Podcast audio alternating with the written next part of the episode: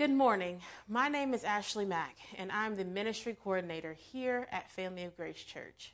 I want to thank you for taking the time out and tuning into our program this morning. We are continuing in our sermon series called Que se la Biblica, which translates to What does the Bible say? We are going through God's Word and just finding out what the Bible says about hot topics of today in society. This morning, Pastor Brad is going to preach from Genesis 2 on God's design for marriage. It is our hope that you leave here with something to grab onto and to hold onto and to use in your everyday struggles with things of this world.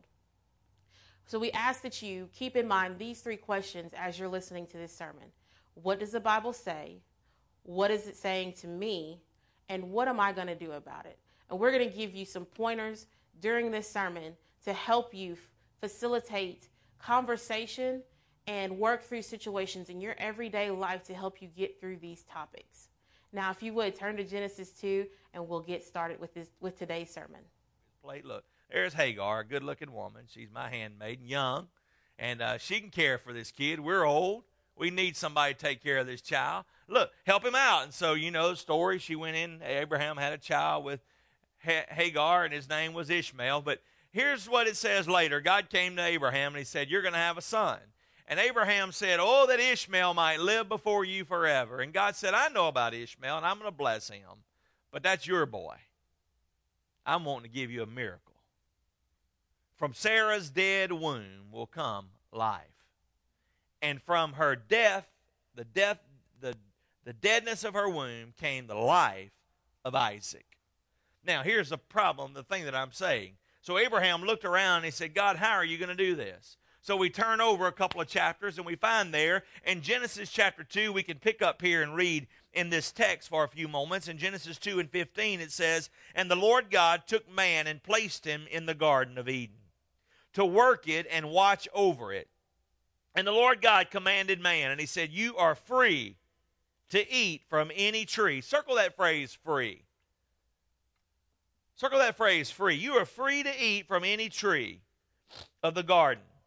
But you must not eat from the tree of life of knowledge and good and evil, for on that day when you eat from it, you certainly you will certainly die. and then the Lord God said, It is not good for man to be alone. I will make you a helper who is like him. So the Lord God formed out of the ground each wild animal and each bird in the sky and caught it, and each of the man and, and to the man to see what he would call it. Whatever the man called the living creature, that was its name. And the man gave names to all the livestock, to all the birds of the sky, to every wild animal. But for man there was no helper found who was like him. So the Lord God caused a deep sleep to come over the man, and he slept. And God took one of the ribs, and he closed the flesh at that place. And the Lord God made the rib he had taken out from the man into a woman and brought it to him, brought it to the man. And the man said, This one at last, at last, I've looked at the hippopotamus, I've looked at the tigers. I've looked at all the flying animals, the crawling animals. I've looked at all of them, but this one at last. And remember, God was bringing them before him one at a time and giving them a name. And finally, at last, here comes one that is bone of my bone and flesh of my flesh, and this one shall be called woman, for she was taken from the man. And this is why a man leaves. Listen to this, millennials.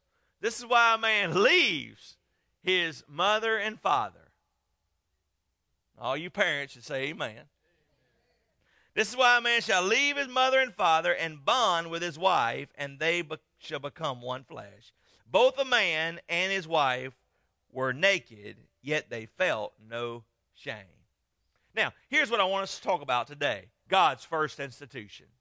The very first thing that God ordained was marriage. Marriage is what God ordained. The home was the first union. Now, when we began to go through these sermon series, and this is how we ended it back in Genesis, because everything that you're grappling with answers for today is an attack on the first institution. It was an attack on the first thing that God ordained. It was the home. Listen, before there was a government, there was the home. Before there was the government, there was the relationship between man and woman. God ordained it, God initiated it, God set it in place. Therefore, if it was in place before there was a government, government does not have the right to overthrow what God instituted, what God ordained, what God put in place. Are you picking up what I'm putting down this morning? Now, fast forward just a little bit. Now, then there was the institution of government, and we'll look at that a little bit later. And then there was the church that he instituted. But let's back up here and look at this for a moment and see what is God saying to us. What is the Bible saying here? Here's what the Bible is saying in that context. This whole series, we're asking three questions. What is the Bible saying in context? What is the Bible saying in context to me in this day and time? And then what does God want me to do about it? So, what God is saying is that here is my design. My design is that I had the first surgery the first surgery took place in the Garden of Eden. God was the surgeon. Now, he gathered up some dirt and he created man. And he breathed life into his nostrils. Now, do you not think that God could have gathered up some dirt and created woman and breathed life into her nostrils? Do you not think that God could have done that in the same way that he did Adam? But no, that's not what he did. He opened up. The Bible says he opened up the side of Adam. I mean, here it is. The surgeon took place. He was a surgeon, he was the anesthesiologist, he was everything. He opened up his side, took a rib out, put it back together without stitches, went back together, took a rib. Now, I don't know what happened after that. I don't know if he went and gathered up some dirt, some clay, whatever he did, but he took a rib, and out of that rib, he created woman. And Adam said these words This was God's design, for she is bone of my bone, flesh of my flesh. This is literally bone of my bone and flesh of my flesh. This is why a man shall leave his mother and father. Think about that context. There was no children yet. But God was setting in place that when there would be children, that a man would leave his father, a woman would leave her father, and the two would come together and become one flesh. Are you with me, church? So here was his design. His design was that he would have the first institution, and that first institution would be the home. And there are more than 500 references in the Bible to marriage. That's pretty important. 500 references to this first institution. We can't look at all of them, but just, just think about a couple of them. We look at this in Genesis, and marriage was a divine idea. It was God's design. Now, if you've gone through a bad marriage, you may have gone through a divorce, you may have nullified what God put together, you may have went out to Vegas and made a big mistake and just hooked up with somebody on a moment, and you may think, "My goodness, God had nothing to do with this. This is of the devil." But I'm telling you that in the beginning God had a plan. Now, it's our responsibility to get a hold of God and find out who he has created for us. You see, here's what I believe that when I was born, God created somebody for me. When you were born, God created somebody for you. Now, there's the issue of the will of man along the way and making decisions, but God has created somebody for you. I believe what God is saying to us today is that He's wanting to do something special in our life. It was His design, it was a divine idea. The Bible literally translates here in the Hebrew that it was a helper, a helpmate somebody to come along beside and bring about a completion, to complete. Have you ever heard this saying that is pretty popular? Opposites attract.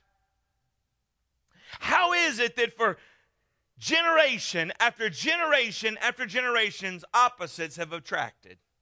Why is that? Why do they attract? Probably because it was a divine idea to bring about the completion of man. For you see, what God was doing with man was he had a man over here, but he brought about a woman to complete him. The two coming together to make one, because two are better than one, for they have great reward together. Are you with me, church? Now, stay with me for just a moment on this divine idea. We have yet to know the outcome of our generation's experiment with mating and matching people up that have complete compatibility.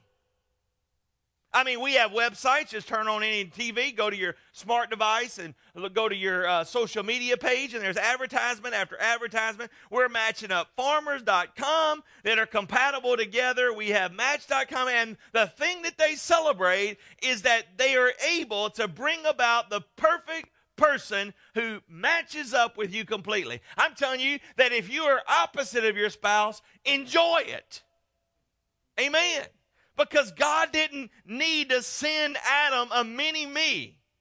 He needed to send him somebody to complete him, somebody to help him, somebody to come along beside him. That's why God made man, man and woman so different. Now, we're not going to get into that in this sermon. It'll be in a couple of sermons dealing with transgender. But what God is saying is that He made man one way and He made woman one way. And I'm telling you that with man, He has created us, and woman, He has created us to come together to make a complete union. And when the two come together in the way that God created it, oh my goodness, the fireworks are happening.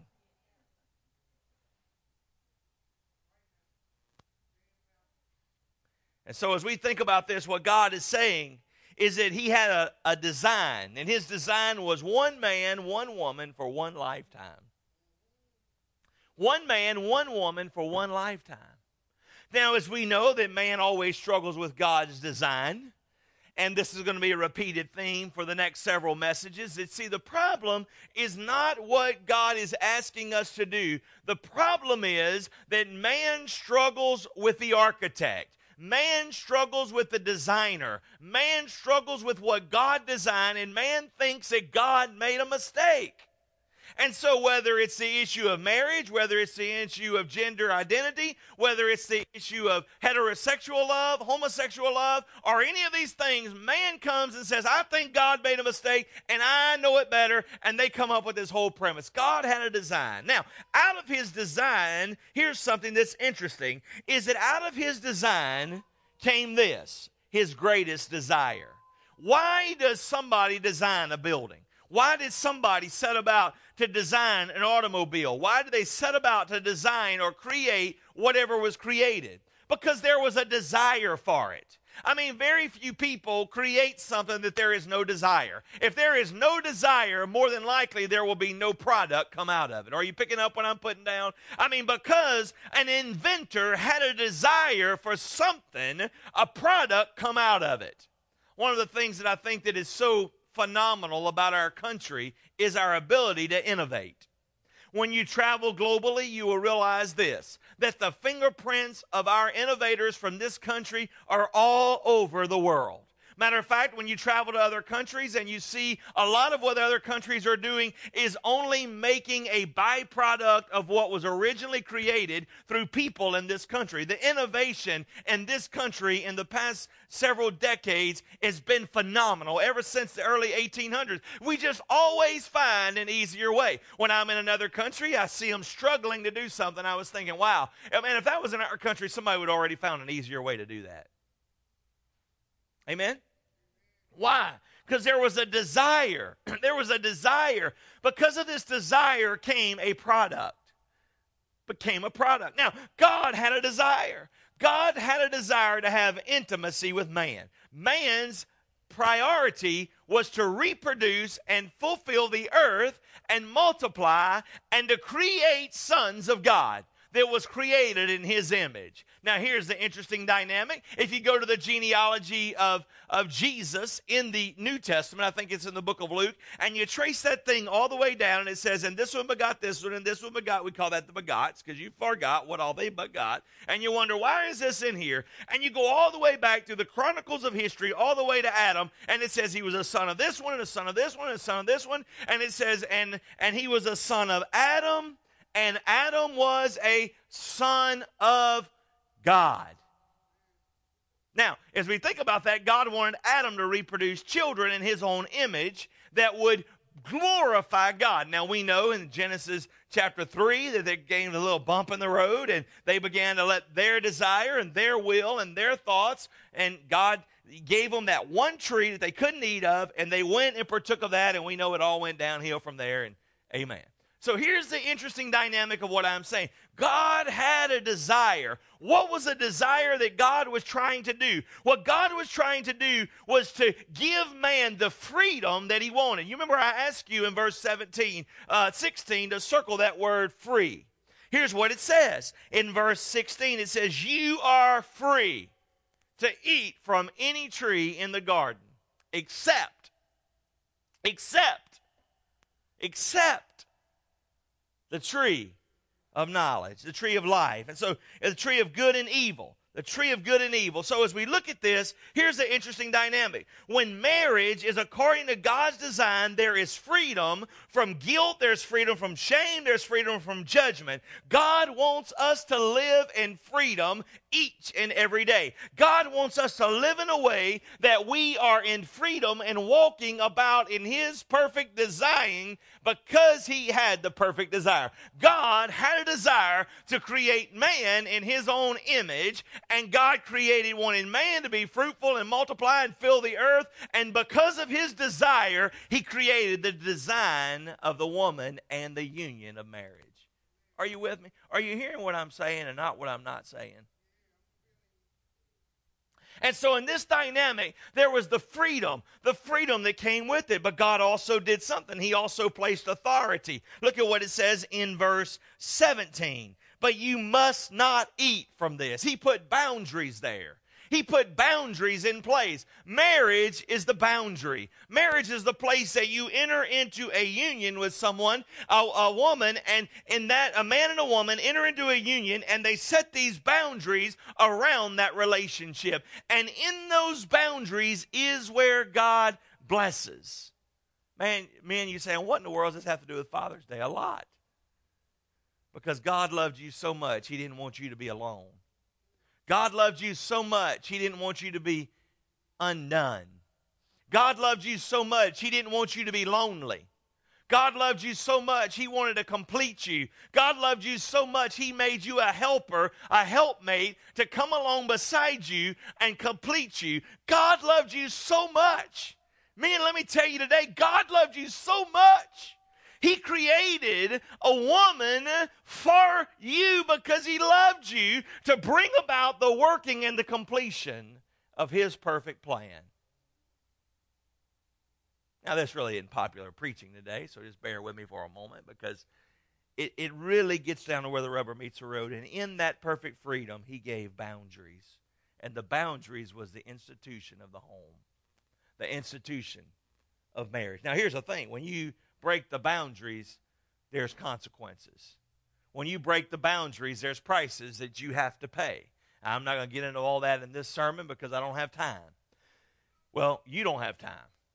Because, see, the interesting dynamic is this He gave these boundaries, and every time, eh, think about a boundary you break, you pay a price. Break the boundary of the speed limit. Lord knows you pay a price. Break the boundary of not cutting your lawn if you live in the city. Guess what? You pay a price. There are boundaries. And when we do things outside the boundaries of what God put together, all of a sudden we're headed for a hard time. The desire of marriage was not only to reflect the boundary, recognize the boundaries, and to walk in freedom, but it was to reflect the very character of God. Look at what he says here in verse 17. He says, then he says that he gave them that. He gave them that in freedom, but you must not eat of that, of good and evil. You must not eat from that tree, for you will certainly die. He says, I want you to recognize the character, my character, that I've placed the boundaries so that you can walk in a way that you can glorify God. Now, we could go on and on with this and the institution of marriage. We can take it in the New Testament. It's a, it's a symbolism of the desire of God to pursue intimacy. And the same way that the Christ said that he is the husband and the bride is the church and, and he is the bridegroom and we are the bride. I mean, we could we could we I could preach all summer just on this one point. But in this context, what is the Bible saying? The Bible is saying that man was undone and God created a woman. The Bible is saying this that man was not complete. So he created from his side a helper so that you could be fruitful and multiply and one day become a father. Amen. that you could become a father. Now I know you I know what you're saying. Well, you don't have to, you know, I mean you can adopt and you can do this and there can be surrogate parents. Listen, let me tell you something. That's cleverness of man to undo the design of the creator. Now, as we think about this, what God has done is that He wanted us to walk in that pathway that He fulfilled, that He laid out for us. His design, His desire, if we will grasp His design, if we will grasp His desire, then it will become our delight. It will. The Bible says this in Proverbs 18.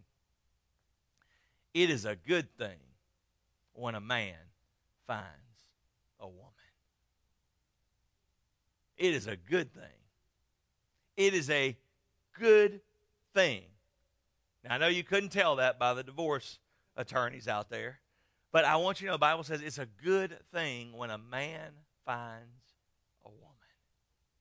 Your greatest delight is when you take God's design and His desire and you position yourself in the middle of it and say, Now, God, I'm going to walk out your will, your way, your authority. What does the Bible say? In this context, God instituted the covenant of marriage, the design of the home. What is God saying to you? Is that He loved you enough to create for someone, someone for you that could complete you. What is it saying to you today? Is that God loved you so much that He had a desire that you could know no love in the physical, no love in the spiritual. His desire was to bring about a completion for you. And what does He want us to do about it? He wants us to walk in complete delight. How do we do that? We fulfill His design. I know you feel differently. I know some days you feel like you want to be married, and some days you feel like you don't. I know some days you feel like your spouse can't do anything wrong, and a lot of days you feel like they can't do anything right. That doesn't destroy the design of God. It does not. For even in our shortcomings, we see the delight of the Father. Chapter 3, we know what happened. They ate of the fruit. All of a sudden, they realized they were naked. We've been wearing clothes ever since they were running around the Garden of Eden with some fig leaves on. And God said, Man, who, who told you you were naked? Who told you you were naked? You remember what the last statement I read? It says, And they were naked and were not ashamed. Where did the shame come from? After all, it's just the two of you. It's just the two of you. Who you embarrassed? Who you worried about seeing you? Their eyes were opened. Understand this that the greatest delight of the Father was even in our shortcomings, He paid away.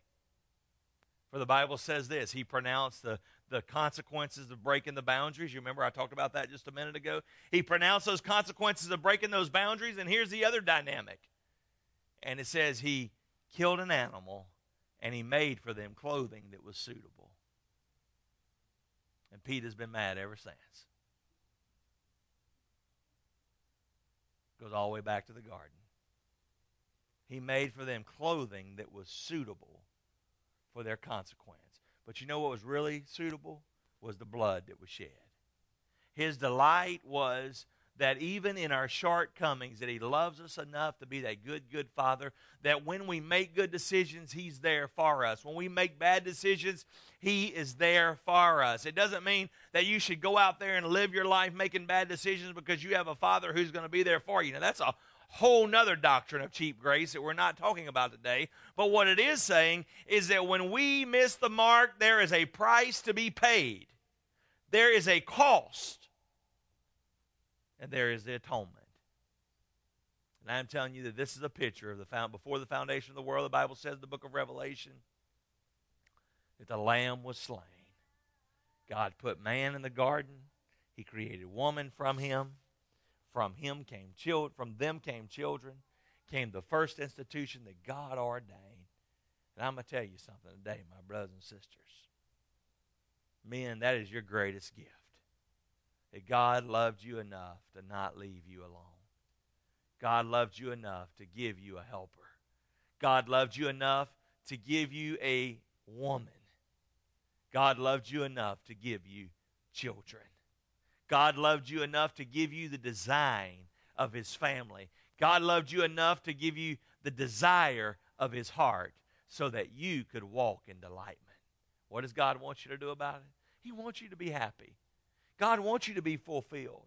God wants you to walk in delight. It's a good thing. It's a good thing when a man finds a woman.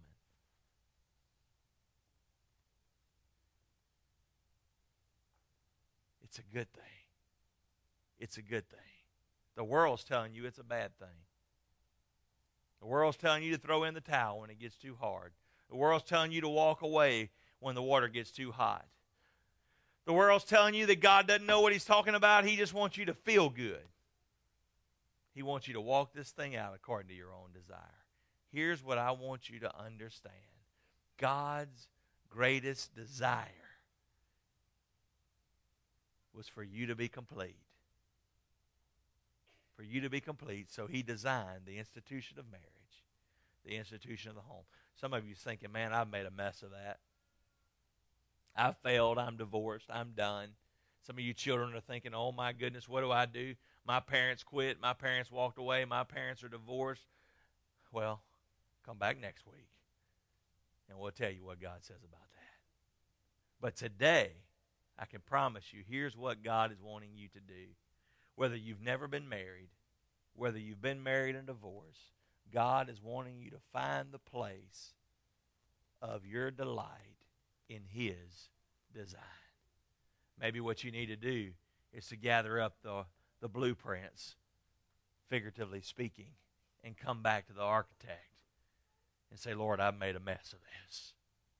Where do I go from here? And He'll point you in the way that will bring you completion, will bring you happiness, will bring you about fulfillment. Thank you for tuning into our program this morning. Again, these are hard topics to work through and hard topics to talk about, but we at Family of Grace want to help you have those conversations. So if you need to call and make an appointment to talk to anybody on our pastoral staff, we would love to do that for you. And we want to thank you for your time and dedication to our show. Like us on Facebook at Family of Grace. Uh, we have a lot of things going on this summer. At the end of July, July 18th through 20th, we are having Camp Payo. It is our missions camp. It's a missions camp in the city. We are partnering with two other churches in the area to uh, just come together and love on a neighborhood in our city. Uh, if you want more information on that, please follow us on Facebook. It'll be on there. Um, or just call and email us if you want your kid to join.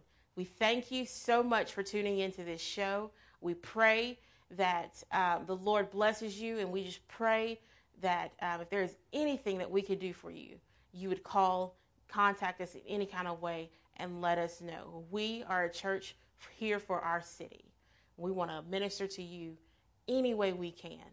So thank you again, and hope we tune in next week.